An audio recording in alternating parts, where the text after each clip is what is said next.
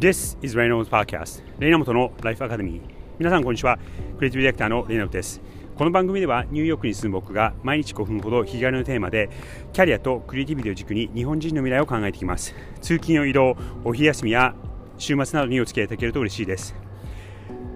さて今日はですねちょっと僕今外を歩きながら撮っていてなかなか日中時間が取れなくて、えー、移動しながら撮っているので少し後ろの雑音が入ってしまうと思いますがすいません。その辺をお許しいただけると助かります。12月22日金曜日になってもう2023年もあと残り1週間を残すところにところまで来ました。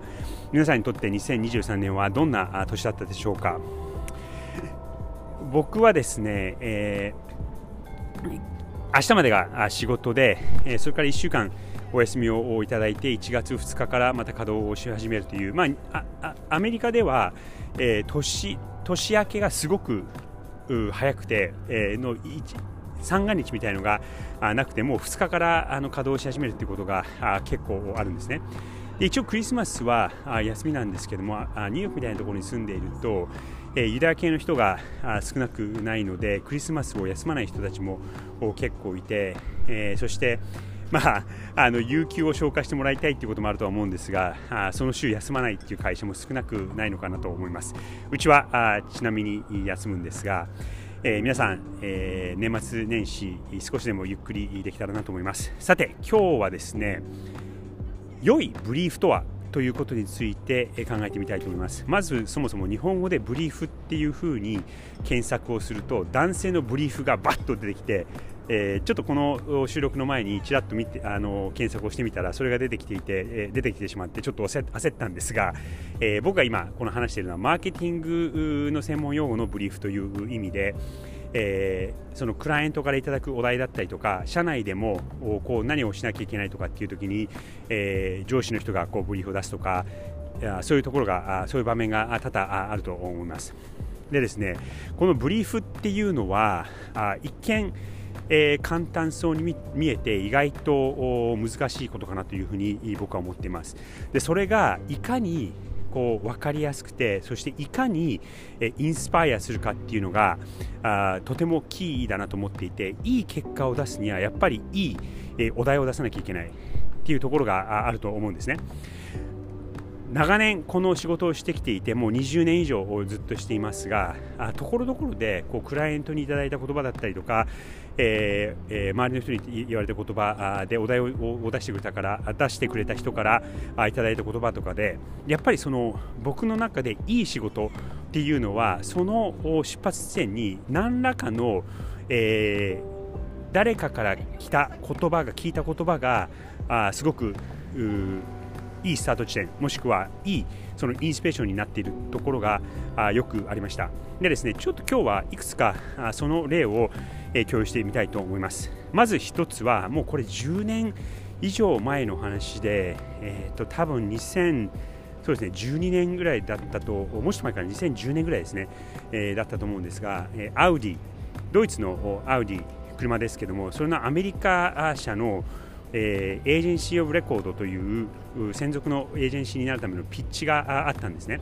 でそれはですね僕の中で多分一番難しかったピッチの1つなんですけどもそれを勝ちましてそして、えー、いただいた1つのお題が課題が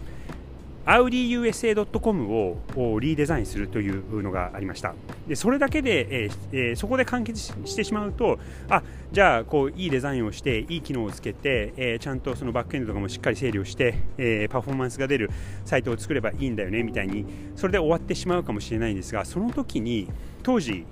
AudiUSA の CMO チーフマーケティングオフィサーだった、えスコット・キヨさんという人が、えポロッと言った言葉なんですけども車のウェブサイトの R8 を作ってほしいっていうふうに言われたんですね。でこれどういうことかというと R8 ってアウディの車のラインナップの中でも最高峰の車で車の業界の中でも、えー、特にそのラグジュアリーの車の高級車のカテゴリーですと、まあ、結構トップの車の一つなんですよね。なので、えー、アウディのエンジニアリングアウディのデザインの最高峰をの集大成、えー、ととでもとでも言える、えー、この車 R8 それをウェブサイトで、えー、表現してほしい作ってほしいということを言われたんです。機能も良ければデザインも素晴らしくて人を魅了するそんな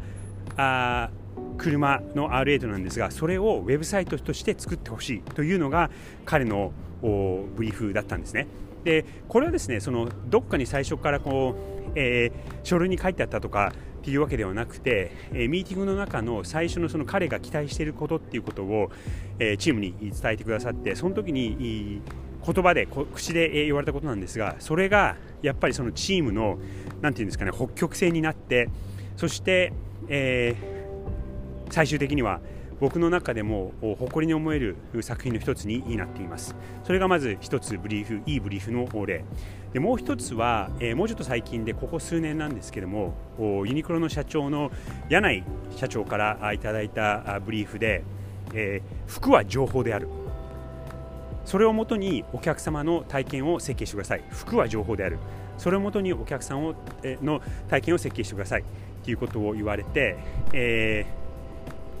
結構その抽象度が高いいいことかなとは思うんですがそこから生まれたのがスタイルヒントという、え、スタイルのサーチエンジン発見エンジンというものを最終的に作りました。これは今ユニクロさんが、え、まず日本からそして海外にも転換されて展開されているプラットフォームなんですがこれもこの服は情報っていう概念言ってしまうとすごくシンプルでえそうだよねっていうふうに思う方も少なくないかもしれないんですがあそういうふうに、えでこれも特になんかのその、え書類に書いてあってクライアントからいただいたっていうよりかは柳井さんとの柳井社長との話の中で彼がこう突然そういうふうに言い回しをしてで、えーあなるほど。そういう見方があったのか。じゃあそれを形にするとどうなろうだろうっていうふうにちょっとこう視点を変えることがあできたきっかけだったのかなと思います。というようにいいブリーフってすごくシンプル。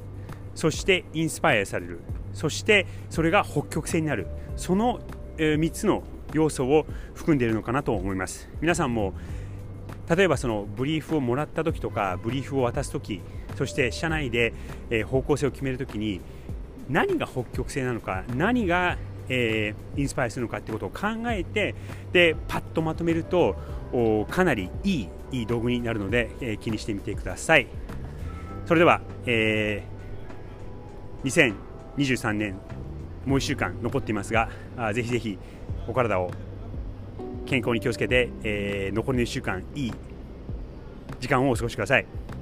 See ya!